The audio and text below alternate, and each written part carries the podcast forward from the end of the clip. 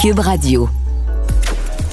Cher public, nous vous invitons à prendre place confortablement et à fermer la sonnerie de votre téléphone cellulaire. En cas d'incident, veuillez repérer les sorties de secours les plus près de vous. Bon divertissement. Un, deux, un, deux. OK, c'est bon, on peut y aller. Sophie Durocher.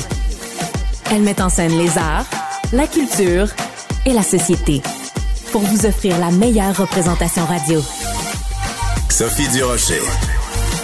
Tout un spectacle radiophonique. Bonjour tout le monde, j'espère que vous allez bien en ce magnifique 8 mars. Non, je vous parlerai pas de la Journée internationale des droits des femmes. Je considère que 365 jours par année, on devrait s'en préoccuper. Donc, euh, pour faire le contraire de tout le monde, je ne vous parlerai pas de ça aujourd'hui. Mais on a plein de sujets intéressants pour vous. J'ai le plaisir d'avoir avec moi en studio Vincent Guillaume Otis, que vous connaissez bien sûr comme comédien, District 31, Norbourg et j'en passe, le théâtre et tutti quanti. Mais c'est aujourd'hui le plus le citoyen, je dirais, Vincent Guillaume Otis, que je reçois en studio. Bonjour. Bonjour. Vincent Guillaume. Euh, c'est possible que je m'enfarge une coupe de fois dans votre nom. Ne le prenez pas personnel. C'est l'histoire de ma vie. Je, fais ça avec Philippe Vincent, mon collègue. Je fais ça même avec mon frère qui s'appelle Jean-Michel. Donc, ne le prenez pas, personnel, Vincent Guillaume. Euh, vous êtes là aujourd'hui pour nous parler d'un événement qui s'intitule D'un œil différent. Ça va avoir lieu à l'écomusée du Fiermont du 15 au 26 mars prochain. Mm. La meilleure chose, c'est que vous nous expliquiez c'est quoi cet événement-là et pourquoi vous avez décidé de vous impliquer comme euh, co-président d'honneur. Mais tout d'abord, œil différent, c'est avant tout un organisme, il faut, le dire, euh, qui, euh, qui se voue à la promotion puis à la, à la visibilité des artistes qui vivent avec une déficience intellectuelle ou avec un trouble du spectre de, du spectre de l'autisme. Et euh, le principal événement de cet organisme-là, c'est d'organiser cette semaine qu'on appelle D'un œil différent, qui est le, même nom que l'organisme. Et c'est une semaine qui se passe à l'écomusée du Fiermont. Et c'est une semaine où il y a des événements, une semaine multiculturelle, multiculturelle où euh, on expose une centaine d'artistes et durant cette semaine-là, il va y avoir une foule d'activités comme des performances, euh, hmm. des activités de rencontres, des, des, euh, des, activités avec des groupes scolaires. le but, en fait, de l'activité, c'est vraiment de créer une, un lieu de rencontre entre la population et ces artistes, ces artistes pardon, incroyables qui, vont, qui parlent à travers leurs œuvres. J'ai décidé de... Moi, je m'implique dans le, le, le, pour la, la, la, la déficience intellectuelle depuis très longtemps parce que, bon, j'ai, pour ceux qui ne le savent pas, j'ai un frère qui vit avec mhm. une déficience intellectuelle. Alors, j'ai. Jean-Sébastien, là, j'espère que je me tromperai pas dans son nom. Alors, donc, ça a été mon frère. J'ai baigné dans la déficience intellectuelle depuis, si je me permettais l'expression, depuis que je suis tout petit. Et comme artiste, je m'y suis impliqué une douzaine d'années comme euh, le porte-parole, le, le porte-parole pour la Semaine québécoise de la déficience intellectuelle. Et, euh, euh, bon, depuis quelques années, je, je, je suis plus porte-parole de la Semaine, mais j'ai décidé de m'impliquer dans cette, dans cette, dans cet événement-là parce que, comme porte-parole, on cherchait souvent une façon de, de briser cette barrière-là qu'il y avait mhm. entre la population et les gens qui vivent avec une déficience intellectuelle. Puis on cherchait les moyens, puis on disait tout le temps qu'il faut aller à la rencontre de ces gens-là. Et moi, je trouve que d'un œil différent, c'est vraiment un, événement parfait pour ça. Parce que c'est, vraiment un événement qui met l'accent sur la, la, la, le talent des gens qui ont des sciences intellectuelles et pas, pas nécessairement la différence. Puis je trouve que c'est un beau lieu de rencontre, justement, parce que c'est à travers leurs œuvres, on peut comprendre comment ils sont. Puis c'est de créer ce pont-là et cette rencontre à travers le beau et à travers l'art. Tu sais. Oui, puis euh, ce qui est intéressant, justement, c'est que au lieu de juste dire, bon, ben, oh mon Dieu, ils sont différents, ils sont différents, mais justement, euh, euh, portons notre attention sur ce qu'on a en commun. Vous, vous êtes un artiste, donc vous êtes sensible, évidemment, à ce que d'autres artistes font. On a parlé de votre frère euh, Jean-Sébastien, puis vous nous dites, ben, j'adore l'image, que vous baignez là-dedans depuis, depuis tout petit. Mais est-ce que vous diriez que le regard sur la déficience intellectuelle a suffisamment changé au fil des années? Je vous donne un exemple. évidemment, alors là, je vais avoir un trou de mémoire, donc il faut que Marianne m'aide une comédienne dont la sœur euh, était déficiente intellectuelle qui est décédée. Bref, elle est venue nous parler et euh, elle nous disait à quel point il y a quelques années, par exemple, sa sœur était trisomique et à quel point il y a quelques années, euh, même les travailleurs sociaux ne savaient pas, mhm. étaient comme pris au dépourvu et savaient pas comment faire face à ça. Est-ce que vous diriez, vous, que la façon dont vous avez vu la société évoluer depuis la naissance de votre petit frère, que les choses ont vraiment changé? Oui, oui parce qu'on en parle plus, on en parle avec moins de tabous. Euh, je pense qu'il y a énormément de chemins qui se sont faits. Cela dit, ce que j'entends des gens qui travaillent euh, Oui. sur le terrain, c'est que c'est, précieux.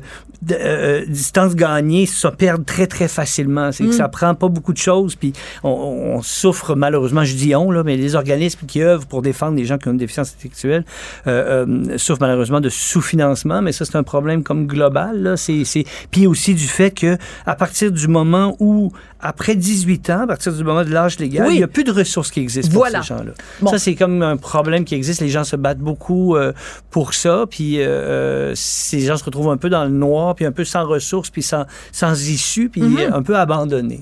Oui. Mais Ça, on, en a, on a été très sensibilisés à ça avec évidemment euh, le, le fils de euh, Charles Lafortune et Ouais. Sophie Préjean, Oui. euh, qui nous ont beaucoup sensibilisés à cette réalité-là, de dire, bon, ben, après 18 ans, il n'y a plus rien. Il y a les maisons Véro et Louis Oui. aussi qui viennent euh, pallier un petit peu ce manque-là. Mais vous êtes passé très rapidement tout à l'heure en disant ces organismes-là sont sous-financés. Ben, moi, j'aimerais ça qu'on en parle parce que manifestement, c'est quelque chose qui, qui vous touche aussi. Ça veut dire que comme société, euh, on n'est pas euh, prêt à donner suffisamment de sous à ces organismes-là qui ont des besoins qui sont criants. oui, oui, qui sont criants, nécessaires et continus et toujours, c'est toujours nécessaire. On peut pas donner les sous puis arrêter d'en donner. Voilà. Ces gens-là sont là, existent, et ils sont parmi nous. Alors il faut continuer à s'en occuper.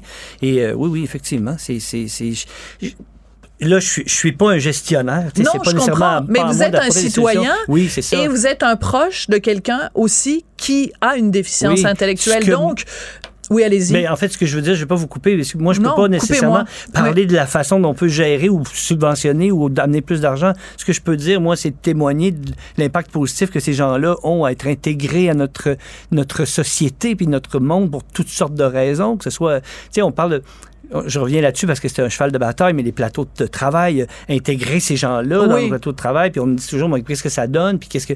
Mais ce que ça donne, c'est que ça donne plein de choses. Et ces gens-là sont extrêmement assidus, sont extrêmement positifs, ça amène une qualité de vie dans un Mhm. plateau de travail extrêmement... Mais ça, ça prend des moyens. Il faut réussir à... Il faut les amener parce que des fois, ils ont besoin de ressources ou d'un peu plus... Puis les employeurs vont être plus euh, réticents ou euh, Mhm. sais, frileux à vouloir les intégrer, mais parce qu'ils n'ont pas les moyens. Mais ça, il faut, faut, les, faut les investir. Ouais.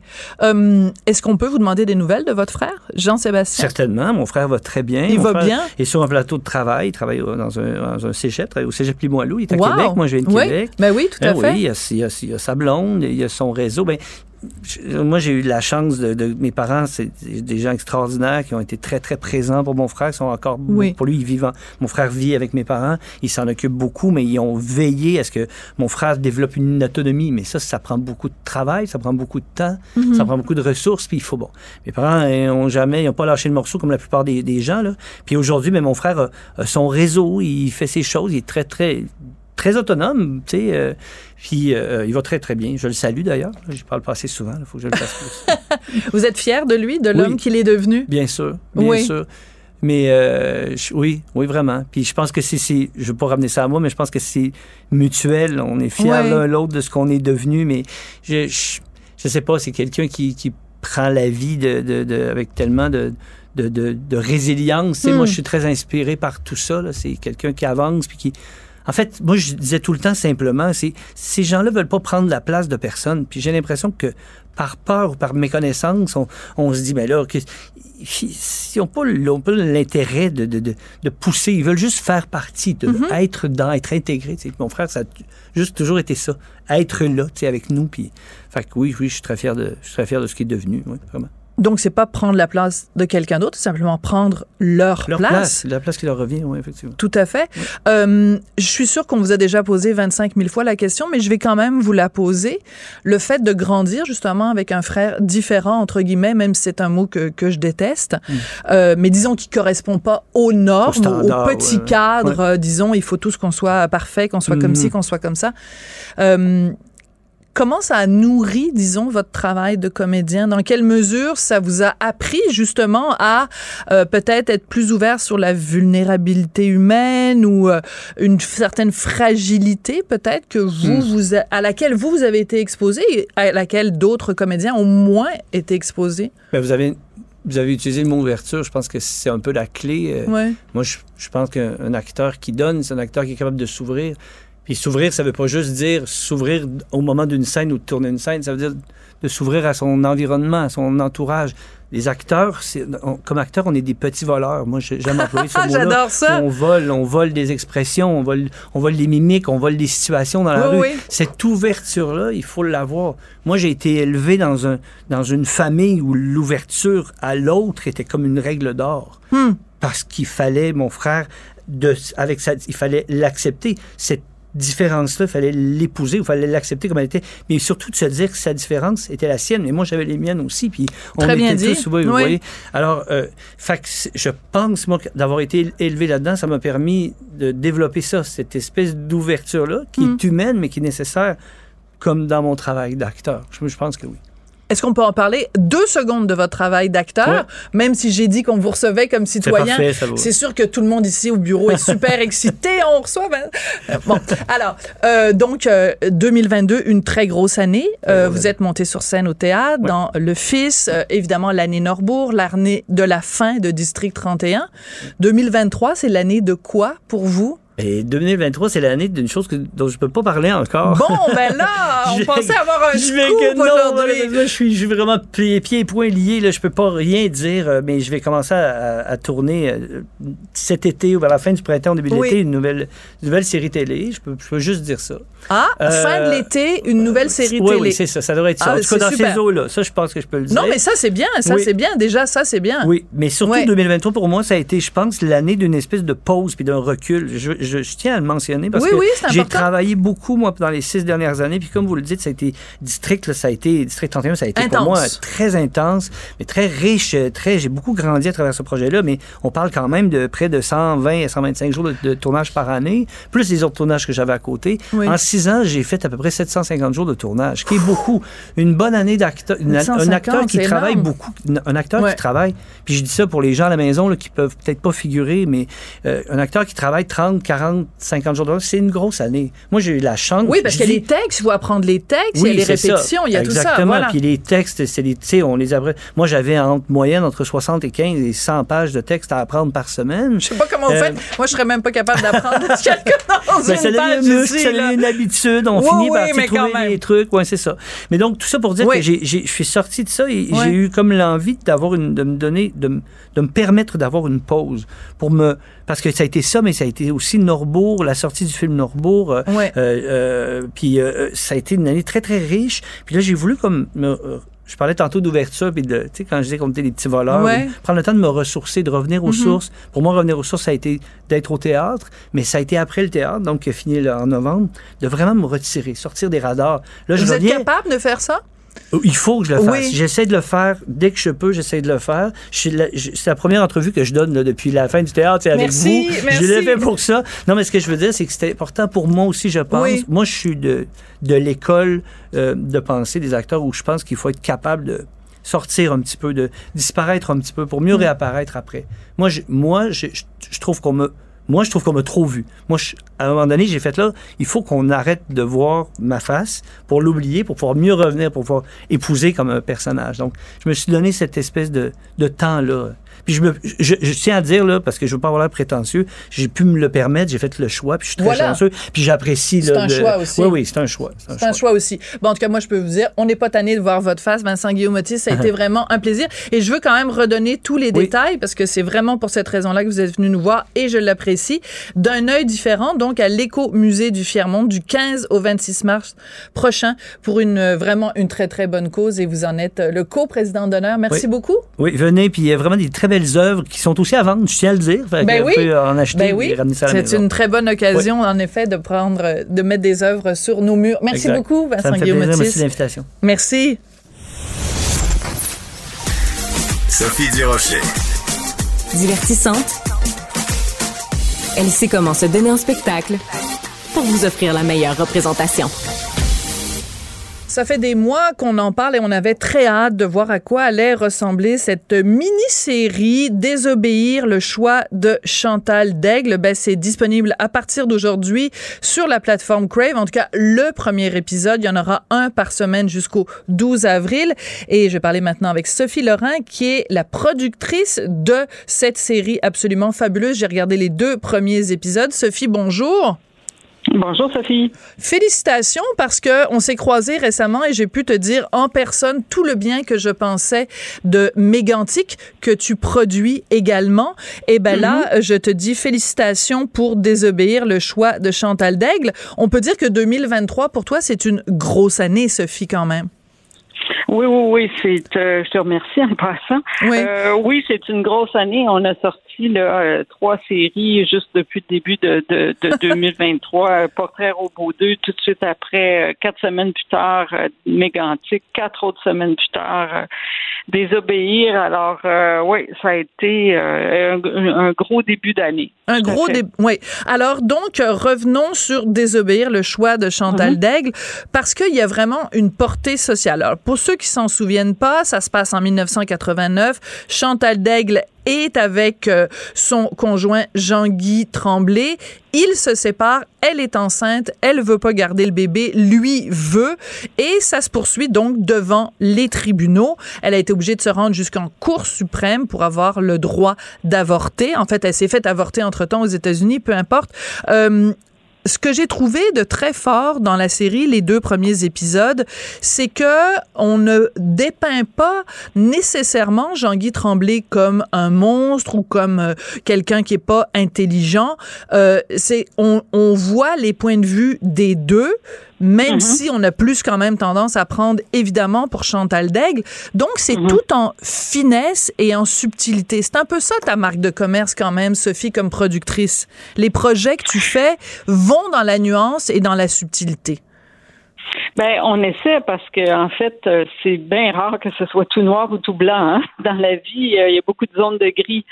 Euh, et il faisait, c'était important aussi pour nous, puis surtout pour, puis je pense aussi, je, je m'avance pas dans le brouillard en disant ça, pour les auteurs, de faire en sorte que le personnage de Jean-Guy ne soit pas qu'unidimensionnel. Tu sais, c'est plus complexe que ça. Premièrement, il faut pas discréditer non plus Chantal Deck d'être tombée amoureuse de ce gars-là. Absolument. Euh, sinon, euh, ça, ramènerait les choses à quelque chose de ridicule, ce qui n'est pas le cas.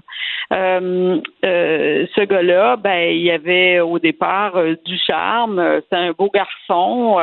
il prenait soin d'elle. Il était très galant ça, mais derrière ça, ce qu'elle se cache euh, quelqu'un avec une personnalité, avec une énorme faille narcissique, mm-hmm. euh, qui fait en sorte que ben, le pauvre garçon, à cette époque-là, parce qu'il faut pas oublier que si elle avait 21 ans, il n'en avait que 25 non plus, il n'était pas très vieux ni l'un ni l'autre, mm-hmm. et puis euh, peut-être pas assez mature pour être capable de prendre cette relation-là, puis la vivre de la, la vie d'une façon plus plus sérieuse, plus mature. Ils n'avaient pas ça, surtout pas Jean-Guy.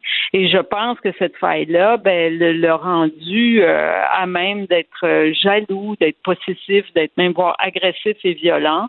Il y avait des choses à régler. D'ailleurs, le futur euh, va, va, va, donner raison à Chantal parce qu'elle l'a quitté, parce qu'elle le trouvait agressif et violent. Et quelques années plus tard, il a été arrêté puis il a fait cinq ans de prison dans l'ouest du pays pour violence conjugale. Donc, il avait ça de, tout, de, de toute évidence en lui. Et puis à partir du moment où elle, a compris ce qui se passait, puis qu'elle serait prisonnière de cet homme-là pour le restant de ses jours, si en plus elle avait un enfant qui venait de lui, et que cet enfant-là serait de surcroît prisonnier de cet homme-là, elle a fait non, moi je je ne veux pas ça, je ne veux plus ça. Et euh, euh, mais ça, c'est venu plus tard. Le début de la relation, il est quand même un début euh, quand même quoique c'est une relation qui a été très courte, mhm. mais ce début-là était quand même heureux. Il, reflétait quelque chose auquel elle a cru de toute évidence parce qu'elle a voulu se marier avec cet homme-là. Oui, oui, absolument. Puis on le voit très bien dans la série, c'est très bien expliqué justement euh, euh, tous les, les préparatifs et en fait, euh, ils, étaient partis pour la vie ensemble et donc faire un enfant, se marier, c'était vraiment ça le, le scénario. Ce que je trouve très intéressant, Sophie, c'est que on a le droit en même temps, et c'est pour ça que le scénario est très bien écrit, on a le droit en même temps à une leçon de droit. Et moi, je trouve qu'on n'est jamais suffisamment informé euh, mhm. sur la justice, la, l'administration de la justice, euh, le mhm. droit, euh, tu sais, devant une cour de justice, devant un juge, oui, bien sûr, Chantal Daigle faisait valoir ses arguments, son, son avocat le faisait, mais du côté de Jean-Guy Tremblay, ses avocats, euh, euh, euh, ont soulevé des arguments qui étaient pas bêtes non plus. Et c'est intéressant de voir l'administration de la justice à l'écran. Est-ce que c'était une préoccupation pour toi de montrer justement le travail de la justice? Oui, je pense que c'est important, surtout dans le cas qui nous concerne, parce que euh, j'aimerais ça euh, que ça soit pas le cas, mais ça a été ça. Le résultat des courses, c'est ça, c'est que Chantal a été abusée par le système de justice. Là. Il faut bien le reconnaître. Qu'on, que les avocats de Chantal aient trouvé une petite porte, euh, une petite sortie de secours pour faire en sorte qu'ils aient l'oreille d'un juge sur la viabilité du fœtus en ce sens qu'on lui accorde une en lui accordant une personnalité. Euh, ça voulait donc dire que c'était un être humain et donc protégé par la charte des mhm. droits à cet égard-là. Et donc il fallait euh, qu'il que ses droits supplombent celui de, de, de, la femme. Bon on peut ne pas être d'accord avec ça mais on peut vouloir c'était les avocats de Jean-Guy. C'était les avocats de Jean-Guy. C'est parce que tu as dit les avocats de Chantal. voilà. Exactement. Oui. Excuse-moi. Non, non, c'est pas euh, grave. Qu'on veuille en discuter, c'est une chose, mais qu'on le fasse sur, le dos d'une jeune femme enceinte et qu'on la prenne en otage et qu'on décide de régler ça en trois coups de cuillère à peau mm. parce que ça fait notre affaire, ben euh, puis qu'elle elle a juste à se la fermer en attendant, ben ça non par exemple. Ça ça ça, ça fonctionne pas parce que la loi avait décriminalisé l'avortement. On, on revenait pas sur euh, un fait qui était réglé par la loi. Elle était en droit de se faire avorter.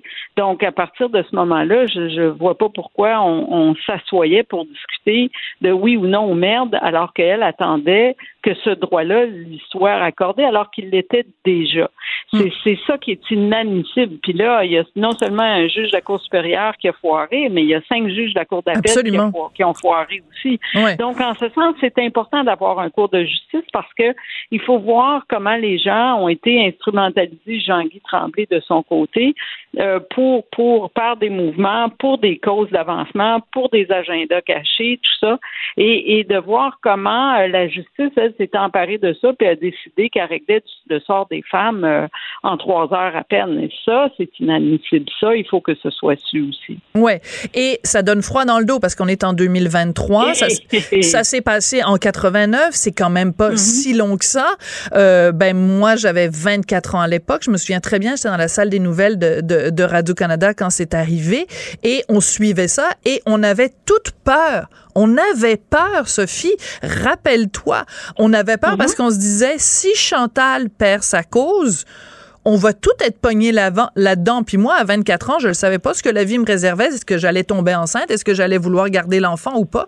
Donc, toutes les femmes au Québec euh, ont, eu peur, ont eu froid dans le dos parce qu'on se faisait dire, ben, le droit du fœtus est plus important que le droit de la femme. Aïe, aïe, toi! Ben, c'est ça qu'on s'est fait dire. Puis c'est là où c'est devenu très, très intéressant à un moment donné parce qu'au départ, qu'est-ce que c'est, euh, Chantal?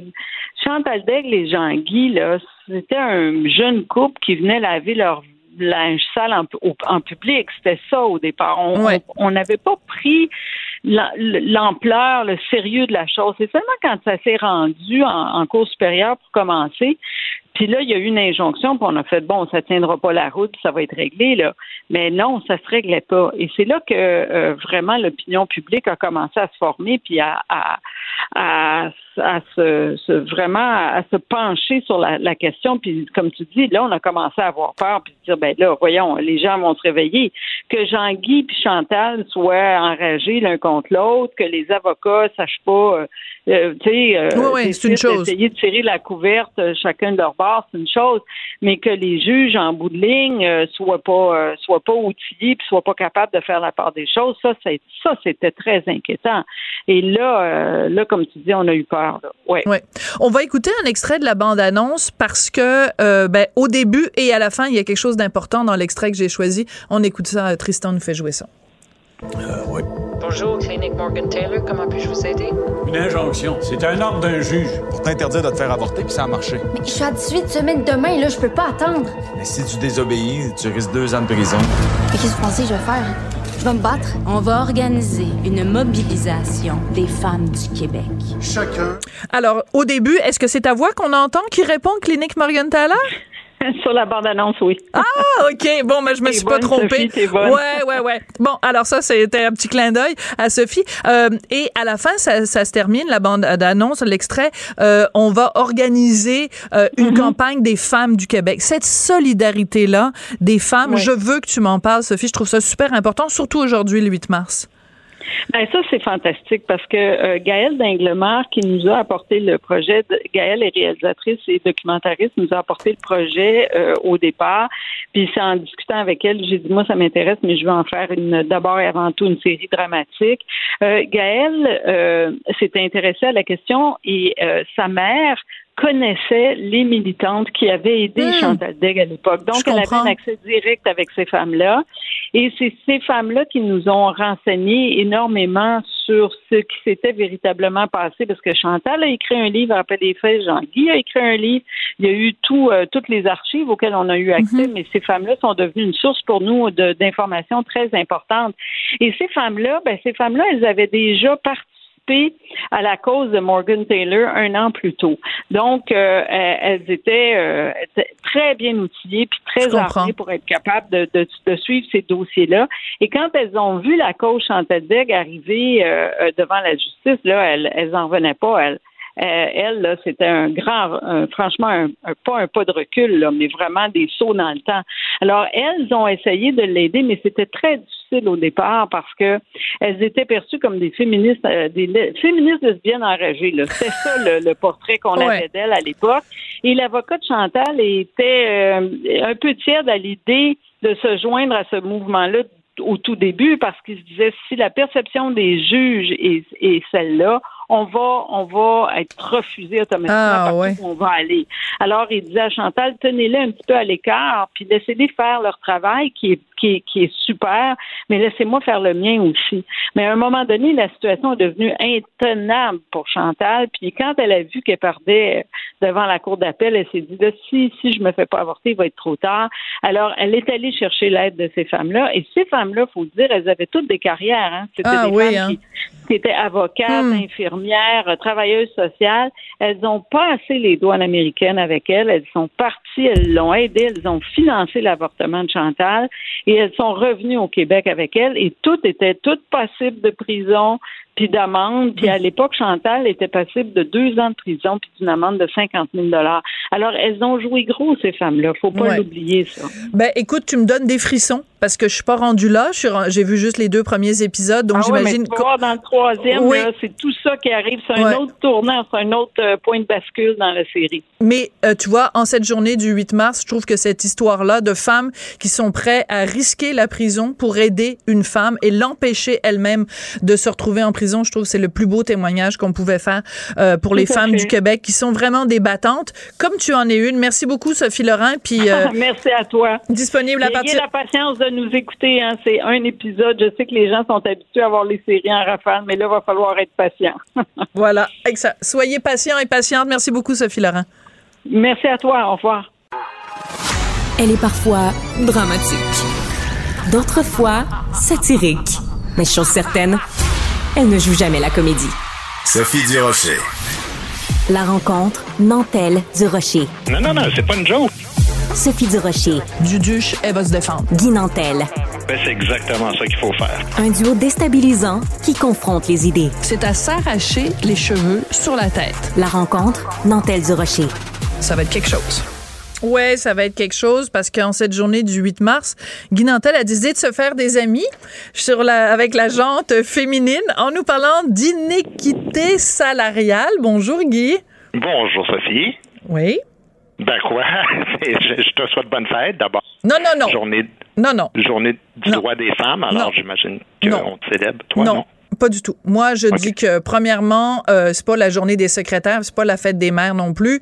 Donc, euh, la- les seules personnes à qui on doit euh, souhaiter ou souligner la journée internationale des droits en majuscule des femmes. Ce sont les euh, petites filles iraniennes qui se font empoisonner euh, parce qu'elles vont à l'école, les femmes euh, en Afghanistan qui ne peuvent pas fréquenter les écoles parce qu'elles sont euh, sous une chape de plomb à cause des tabarnouches de talibans. Nous, ici, euh, je pense qu'on n'a pas besoin de se faire Ben, fêter. écoute, fêter. On ratisse quand même plus large parce que Oui. chaque 8 mars, il y a des articles, sur- Ouais. entre autres, sur l'inéquité salariale. Ouais. Et c'est de ça dont je voulais te parler aujourd'hui. Voilà. Entre autres, Nathalie Collard, dans la presse, a fait un article, euh, un article qui, où elle dit que la patience des femmes a ses limites.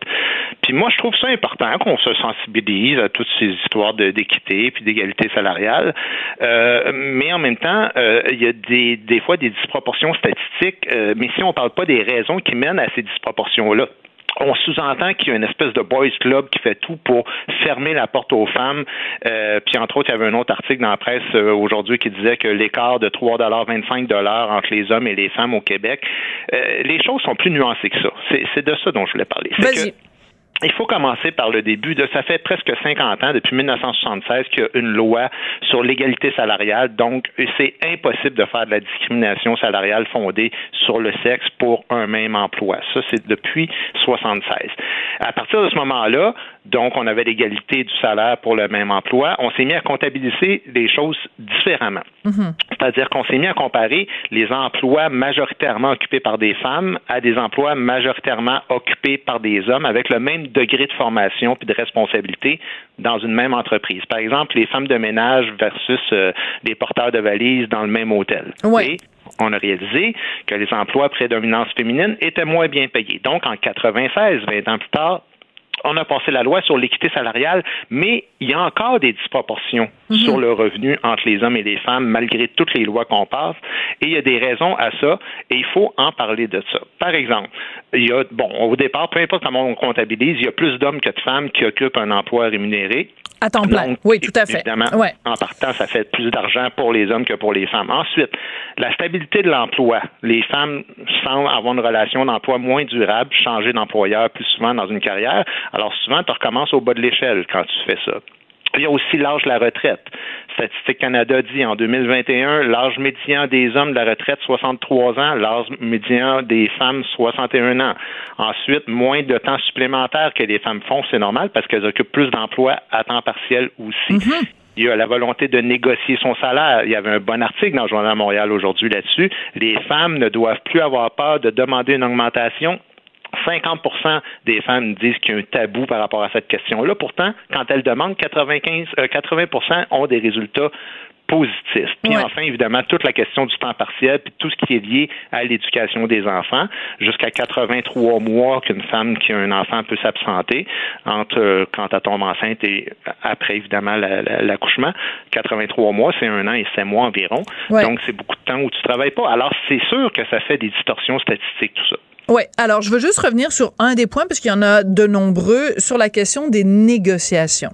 Moi, je suis sur le marché du travail depuis que j'ai, mettons, 19 ans, mais vraiment un emploi euh, rémunéré à temps plein depuis que j'ai 21 ans. Donc, ça fait une coupe d'années. Et Guy, je ne peux pas te dire, j'ai pas assez de doigts sur la main pour te dire le nombre de fois où j'ai parlé avec des collègues et où elle rentre dans le bureau du patron pour aller négocier. Ah, ah j'ai pas, ah ben là je suis pas. Ah ben là j'ai pas confiance en moi. Ah ben non mais je qu'est-ce que ça me donne de demander une augmentation ou de, de toute façon je l'aurais pas.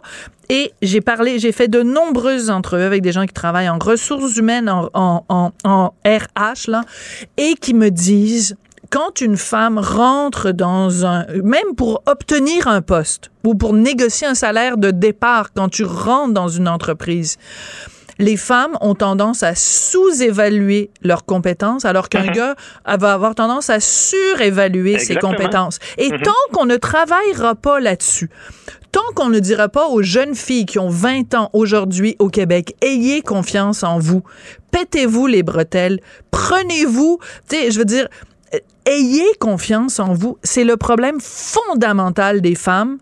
Et sur toutes les latitudes, c'est la même chose. C'est elles ont pas confiance en elles. Je ne Ben, comprends pas pourquoi. Dans la vie, on n'a pas ce qu'on mérite, on a ce qu'on négocie la plupart du temps. Voilà. N'oublie pas, là, la, la loi d'équité salariale, là, c'est 10 personnes et plus salariés dans une entreprise. Mais tout ce qui est en bas de ça, puis 98% des entreprises au pays sont des petites entreprises, là, donc il y a énormément de gens qui sont pas couverts par cette loi-là.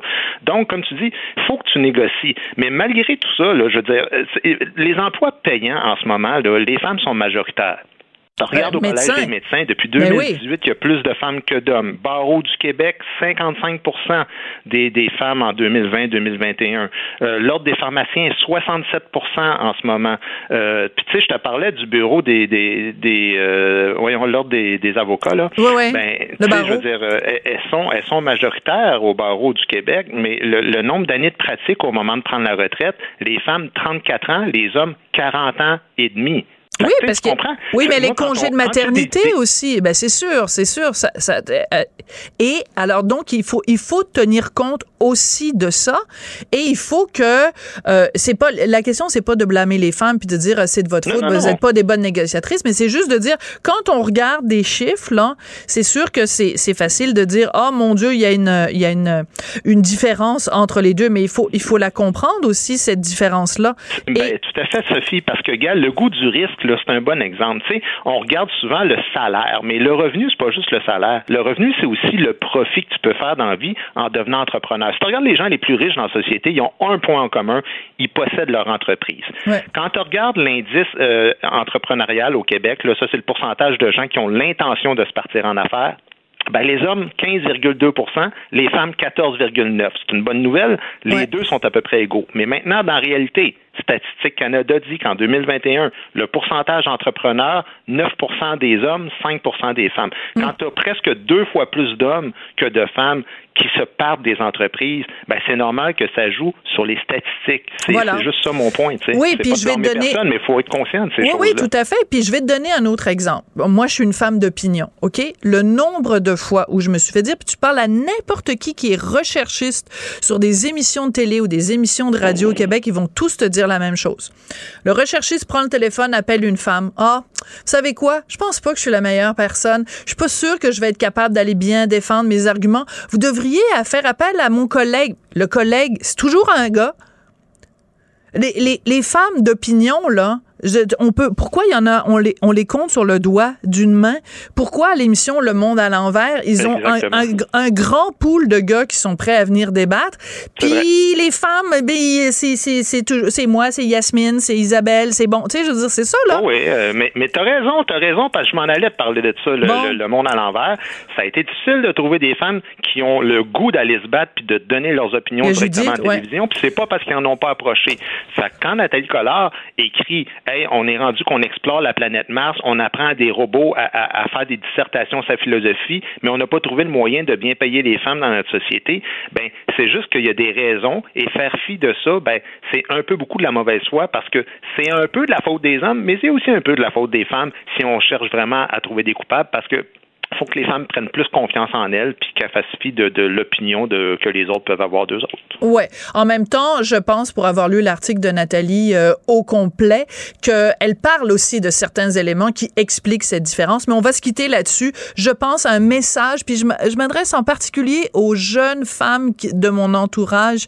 Ayez confiance en vous. Arrêtez de vous cacher derrière euh, euh, cette, euh, cette, euh, cette crainte-là. N'ayez pas peur. N'ayez pas peur. Plus Sautez de dans l'arène. 60 des diplômés universitaires en ce moment sont des femmes. Les femmes sont dans tous les domaines d'élite. Fait que prenez votre place puis ayez confiance en vous autres. C'est comme ça que vous allez gagner plus d'argent. Exactement. Puis toi, tu as une fille, moi j'ai deux belles filles et c'est vraiment le message qu'il faut envoyer à, à la nouvelle génération parce que c'est pas vrai qu'on va avoir une génération qui s'en vient et qui a moins confiance en elle que notre génération. À nous, ça n'a pas de sens. Merci beaucoup. Ceci Puis- dit, t'es mieux payé que moi pour travailler à Cube Radio et ça, je le prends pas. ben là, tabarnouche, c'est moi, moi j'anime, toi t'es juste un simple chroniqueur. Mais j'aimerais ça savoir ton salaire au monde à l'envers. On s'en reparlera bientôt. Merci, au revoir Guy. bonne journée. Professeur Duduche. Avec elle, pas de retenue. Culture, tendance et société. Patrick Delisle-Crevier. Il faut dire que t'as pas de cœur. Mais non, mais c'est pas ça, Sylvie, mais ça fait partie des épreuves de la vie. Hein, on en a parlé souvent. Hum, Faut que tu regardes en avant. Je suis pas à elle tout le temps, je m'ennuie. Bon, la reste à Sherbrooke. Prends le char puis vas-y. Ah! Alors, ce que vous venez d'entendre, c'est un des extraits absolument hilarants de la nouvelle mouture de Un gars, une fille, 25 ans plus tard. Patrick Delisle-Crevier, journaliste culturel au 7 jours, tu étais ce matin au lancement. Toi et moi, on a pu voir donc les deux premiers épisodes. Écoute, moi, j'arrête pas de rire. Je suis dans la salle Ouais, des nouvelles ici à Cube, j'arrête pas de rire. Non, c'est très efficace, c'est un beau retour. Euh, bon, il faut expliquer l'extrait d'abord et avant tout, ce qu'il faut, faut savoir, c'est que euh, dans le retour des, de, de, de Un gars, une fille, de Sylvie et Guy, euh, ce qui justifie justement, ils déménagent à Montréal et tout. Ce qu'il faut, ce qu'il faut dire, c'est que c'est le syndrome du nid vide. Sylvie pleure parce que sa fille vient quitter la, la, la, la maison. En fait, il y a trois ans, tard, ouais. Ouais, c'est ça. Ce qu'on découvre plus tard, c'est que le fils, lui, euh, est encore dans la maison et c'est fort sympathique la façon dont- à laquelle on, on le découvre. Donc, je trouve ça pas efficace. C'est dans l'air du temps. La seule chose que je pourrais peut-être reprocher, si je voulais vraiment, vraiment, c'est justement peut-être un peu trop. On en a mis peut-être un peu trop. La fille qui est, qui est euh, euh, parfois, euh, elle est avec un garçon, parfois avec une fille. euh, Sa blonde est végane. euh, les yels. euh, on, a, on a beurré épais sur euh, les réalités de 2023. Peut-être un petit peu trop des fois, mais c'est quand même efficace. Et je me suis rendu compte à quel point Sylvie Léonard était une grande comique. tellement! J'ai l'impression qu'elle porte un gars une fille sur ses épaules. Et bon, Guy est correct, mais Sylvie Léonard Ah euh, oui. se démarque. C'est vraiment. C'est comme la Dominique Michel de moi et l'autre. Oui, oui, tout à Sylvie fait. Léonard, c'est- et j'ai trouvé ça fort.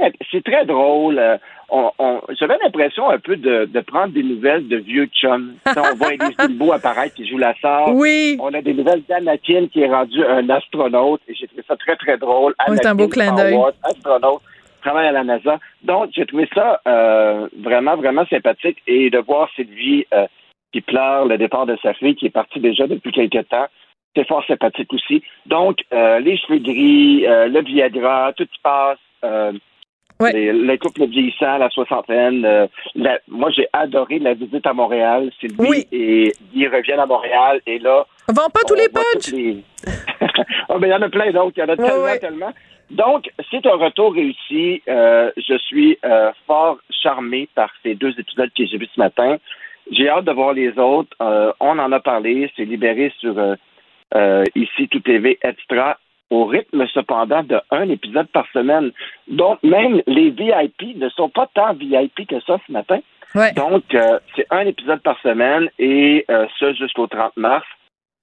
C'est fort effi- efficace. Ça, c'est tout bien. C'est euh, du bonbon. C'est Ouais. pas grand-chose de négatif à dire. Seule chose qui m'a titillé aussi, je sais pas si tu l'as vu, mais moi, là, dans la vie, quand t'es pas du triste, t'es pas figurante dans une série, ça, ça m'a un peu énervé de voir la conjointe de, de Guilla Lepage. Oh, c'est un clin d'œil. Une patiente, ouais. Ouais, ouais. Un petit peu, mais tu sais, sinon, et euh, de la voir dans les estrades lors d'un match de baseball, je trouvais que c'était comme, t'es pas du triste, mets-toi pas dans l'écran, c'est Hein? mais, mais sinon, euh, j'ai adoré. J'ai Ouais. rien à dire de négatif sur, euh, sur cette série-là. On parle de tout ce qui est dans la dans l'air du temps. L'agente d'immeuble jouée par Caroline Néron, c'est sympathique aussi. Euh, quoi dire de plus que bravo, excellent retour de un gars et une fille. Oui, c'est un, excellent retour. Ben, écoute, moi, je trouve ça. Moi, j'ai j'ai hurlé de rire, donc c'est vraiment, euh, c'est vraiment, c'est le meilleur critère. Je trouvais ça super drôle. Et en effet, je trouvais que ça beurrait un peu sur. On a l'impression qu'ils avaient pris, euh, fait que Guilla qui a écrit les textes, euh, qu'il a pris une liste en disant bon, faut que je parle des véganes, faut que je parle des dick pics, faut que je parle des Mm. bitcoins, faut que je parle du stationnement à Montréal, faut que je parle des personnes non binaires, faut que je place un Yel. On a l'impression qu'il y avait un petit peu une liste et que là, il faisait check, check, check, check, check. J'ai tout mis dans ma liste, mais on s'en fout, ça marche. C'est efficace. Puis en humour, il y a une seule règle, c'est est-ce que les gens rient? Les gens, moi en tout cas, euh, j'ai j'ai beaucoup beaucoup ri. Et euh, je suis d'accord avec toi, Sylvie Léonard est absolument fabuleuse. J'ai trouvé qu'il y avait quelque chose peut-être en plus, dans euh, la version 25 ans plus tard, euh, le souvenir que moi j'avais gardé d'un gars et une fille, c'est que c'était beaucoup, euh, bon, euh, Sylvie, euh, bon, elle donc nunuche, puis donc ci, puis donc ça. Mhm. Je trouvais que ça me manquait un peu de, de tendresse. Et je trouve que dans la version 25 ans plus tard, il y a beaucoup plus, euh, justement parce que c'est un couple qui a vieilli, justement parce que il y a, euh, on s'ennuie nos enfants qui ont quitté la maison, même s'il y en a un qui reste à la maison. Euh, je trouvais qu'il y avait plus de, de sensibilité et de tendresse entre ces deux personnages-là. Euh, je sais pas. Euh, tu sais, même euh, quand ils s'en vont voir euh, le père mourant, euh, je trouve que là, on joue enfin aussi sur, euh, mon Dieu, c'est un vieux, un vieux schnock qui débarrasse. Puis en même temps, tu sais, c'est quand même les rapports père-fils et tout ça. Il me semblait qu'il y avait plus de sensibilité dans cette, dans cette saison-là. Mais écoute, c'est efficace, ça marche. Merci beaucoup, Patrick demain, Sophie. journaliste culturel au 7 jours, donc euh, 4 étoiles sur 4 pour euh, la nouvelle mouture de Un gars, une fille. Merci beaucoup à Tristan Brunet Dupont, réalisation et mise en onde, le gars. Et Marianne Bessette à la recherche, la fille. Donc on a fait un gars, une fille aujourd'hui. Merci beaucoup, à très bientôt. Cube Radio.